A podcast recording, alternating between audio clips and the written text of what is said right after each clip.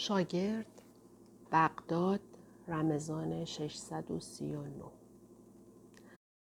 پس از آن که قاضی القضات و اعوان و انصارش را تا دم در مشایعت کردم به اتاق برگشتم تا ظرفهای کثیف را جمع کنم. یک دفعه دیدم بابا زمان و درویش آواره همانطور خشکشان زده. حتی یک کلمه هم از دهانشان در نمی آمد. زیر چشمی هر دوشان را پاییدم. یعنی می شود بدون حرف زدن صحبت کرد؟ از روی کنجکاوی سرم را توی اتاق به کاری گرم کردم. مخده ها را صاف کردم. اتاق را جمع جور کردم. خورده های نان را یکی یکی از روی قالی جمع کردم. اما پس از چند دقیقه دیگر بهانه‌ای برای ماندن در اتاق نمانده بود. به اجبار آنها را همانطور گذاشتم و از اتاق بیرون آمدم. سلانه سلانه وارد مطبخ شدم. آشچی دده ظالم تا چشمش به من افتاد شروع کرد چپ و راست دستور دادن. کجا بودی شاگرد تنبل؟ زود پیشخان رو دستمال بکش، زمین رو جارو کن، ظرفا رو بشور، اجاق رو تمیز کن، دودو و چربی روی دیوارا رو پاک کن. کارت که تموم شد سریم به تل موشا بزن. توی انباری موش دیدم اندازه بچه گربه. زود برو بگیرش حیوان بی خاصیتو. وگرنه تو رو به جای پنیر می‌ذارم لای نون. حدود شش ماه از آمدنم به این خانقاه گذشته اما از همان روز اول آشتی داده دمار از روزگارم درآورده. مرتب برایم نطق می کند. تمیزی عبادت است. عبادت تمیزی است. آدم بیرحمیه. مثل سگ از من کار می‌کشه. خوب می‌شد اگر میفهمیدم چرا اسم این شکنجه را گذاشتن تربیت معنوی. در کجایی شستن بشقاب های چرب و ساییدن کف زمین ممکن است معنویت باشد؟ یک روز از بس زله شده بودم جوابش را دادم و گفتم اگر تمیزی عبادت بود همه زنهای خاندار بغداد خیلی وقت پیش به رتبه مرشدی رسیده بودند. آشتی دده یک قاشق چوبی به طرف کلم پرت کرد و با صدای بلند فریاد زد. منو نگاه کن.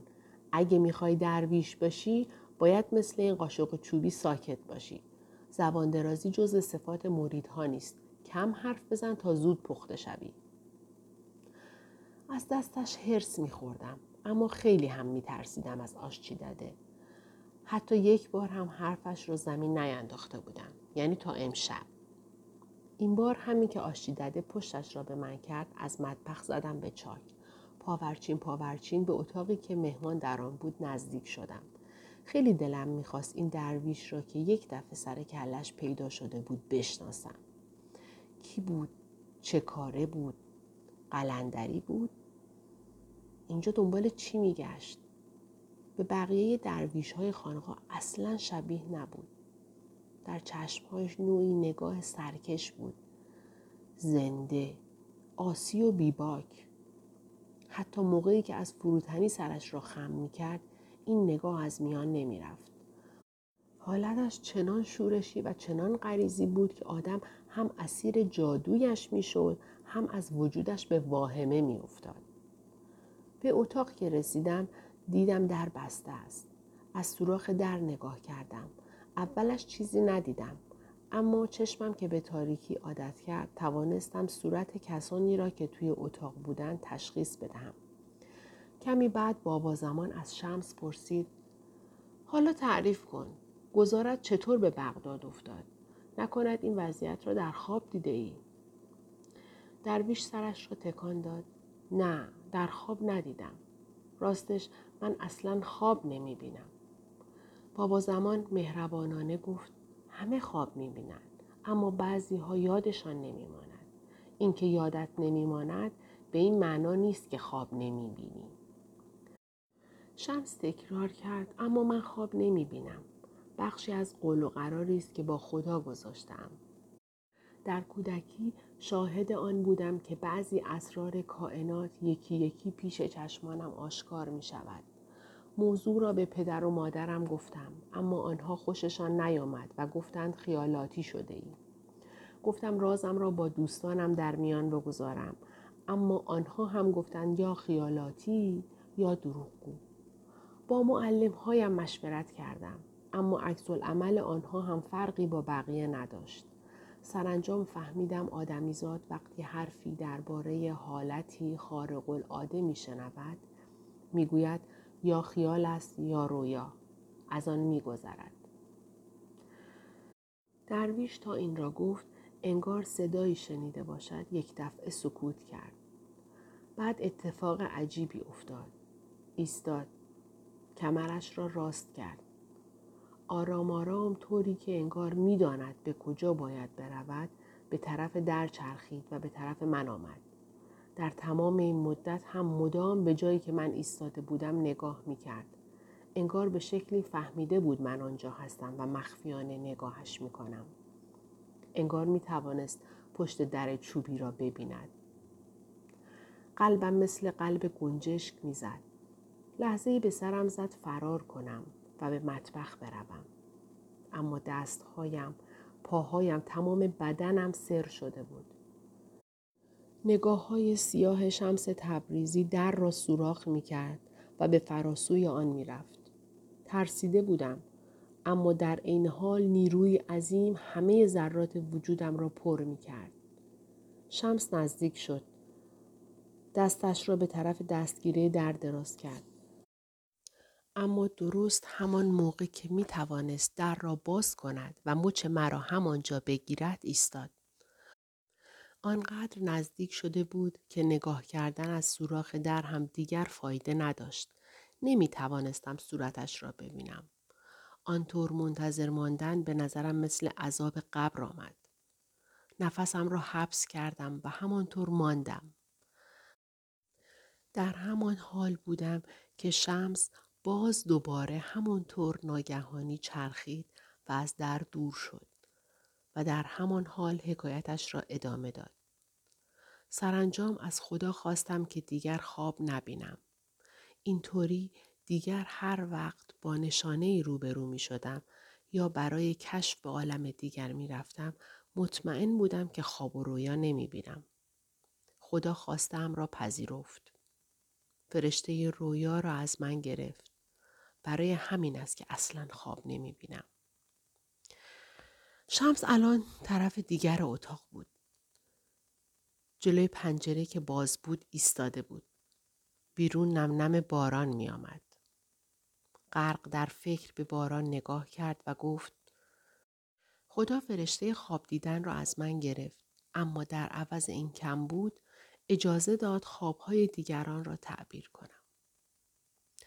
با خود گفتم بابا زمان این چرت و پرت ها را باور نمی کند. گمان کردم او را هم مثل من که همیشه سرزنشم می کند سرزنش خواهد کرد. اما مرشد با ادب و نزاکت سرش را خم کرد و گفت به شخصیتی خارق العاده میمانی. بگو ببینم چه کاری می توانیم برایت انجام دهیم. نمی‌دانم راستش منتظر بودم شما جواب این سوال را به من بدهید. بابا زمان پرسید منظورت چیست؟ به نظر گیج شده بود. حدود چهل سال است درویشم. همه نوع چرنده و پرنده و درنده را می شناسم. اگر مجبور شوم مثل حیوان بیابان می جنگم. اما باعث زحمت کسی نمی شوم. برش های آسمان و قارچ های جنگل و علف های صحرا و ماهی های دریا را می توانم نوع به نوع بشمارم. انسان را که خدا به صورت خودش آفریده می توانم بخوانم مثل کتابی مبین. شمس مدتی لب فرو بست. منتظر مان تا مرشد چراغ را روشن کند. بعد حرفش را ادامه داد. زیرا یکی از قواعد چهلگانه است. قاعده چهار روم. صفات خدا را می توانی در هر ذره کائنات بیابی. چون او نه در مسجد و کلیسا و دیر و صومعه بلکه هر آن همه جا هست. همانطور که کسی نیست که او را دیده و زنده مانده باشد کسی هم نیست که او را دیده و مرده باشد. هر که او را بیابد تا ابد نزدش میماند.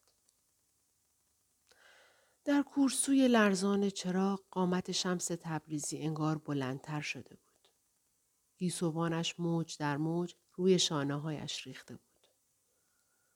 اما علم لدنی اگر به جایی جاری نشود به آب تلخی میماند که ته گلدان جمع می شود. به درگاه خدا بسیار دعا کردم رفیق همرازی نصیبم سازد تا علمی را که درونم انباشته شده با او قسمت کنم. آخرین بار در کاروانسرایی نزدیک سمرقند رازی در گوشم زمزمه شد. گفتند برای تجلی سرنوشتت به بغداد برو. مطمئنم شما به من خواهید گفت که از این به بعد به کدام جهت باید بروم. امروز نشد فردا. شب شده بود. ماه در آمده بود. محتاب از پنجره به داخل میتابید. متوجه شدم خیلی دیر شده. حتما آشچی دده دنبالم میگشت. اما برایم مهم نبود. دوست داشتم یک بار هم که شده قواعد را زیر پا بگذارم. بابا امان زیر لب گفت نمی‌دانم منتظر هستی چه جور جوابی بدهم. اما اگر آگاهی هست که من باید به تو بدهم لابد زمانش که برسد همانطور هم می شود. تا آن زمان می توانی پیش ما بمانی. مهمانمان باش. شمس با احترام خم شد و دست بابا زمان را بوسید. درست همان موقع مرشدم آن سوال عجیب را کرد. می‌گویی آماده همه علمت را به یکی دیگر منتقل کنی. می‌خواهی اندوختت را که به جواهر میماند در دست بگیری و به کسی هدیه کنی.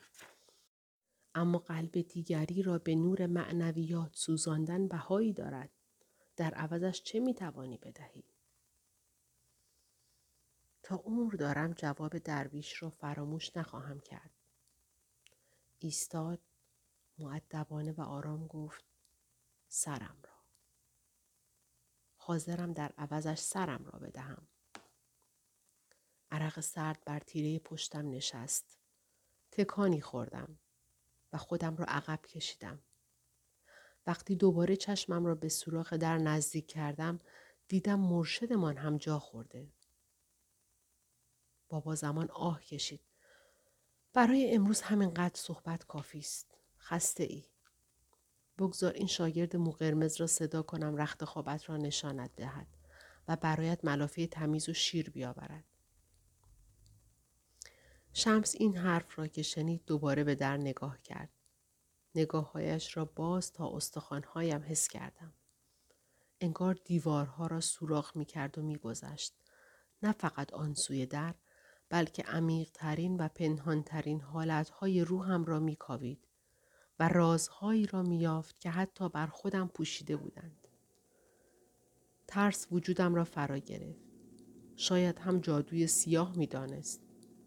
انگار هاروت و ماروت دو فرشته مشهور بابل که قرآن کریم می‌گوید از آنها بپرهیزید به شمس تبریزی آموزش داده بودند. یا اینکه فن دیگری بلد بود می توانست آن سوی دیوارها را ببیند. به هر حال مرا که می ترساند. شمس گفت لازم نیست شاگرد مو قرمز را صدا کنی. حس درونی به من می‌گوید او همین نزدیکی هاست و به حرفهایمان گوش می کند. از شگفتی صدای غیرعادی از دهانم درآمد. دست پاچه پا شدم و به طرف باغچه دویدم. نگو آنجا هم بلایی که اصلا حدسش رو نمی‌زدم منتظرم بود. آشچی دده. آشچی دده فریاد زد ای بی سر و پا پس این کجایی؟ بعد با جاروی دستدار دنبالم کرد. توی بد درد سری افتادی. پدرتو در میارم. بیا اینجا. در لحظه آخر جا خالی دادم و مثل برق و باد از باغچه فرار کردم. وقتی با تمام نیرو در کوره راهی می دویدم که خانقاه را به شاهراه متصل می کرد، صورت شمس تبریزی از جلوی چشمم محو نمی شد. از کجا فهمیده بود به حرفهایشان گوش می کنم؟ مگر این مرد جادوگر بود؟ حتی وقتی فرسنگ ها دور شده بودم ایستادن به کنار حتی نتوانستم یواشتر بدوم. قلبم انگار می‌خواست از دهانم بیرون بزند. لب و زبانم خشک شده بود. تا زمانی که از پا بیفتم و نفسم بند بیاید دویدم.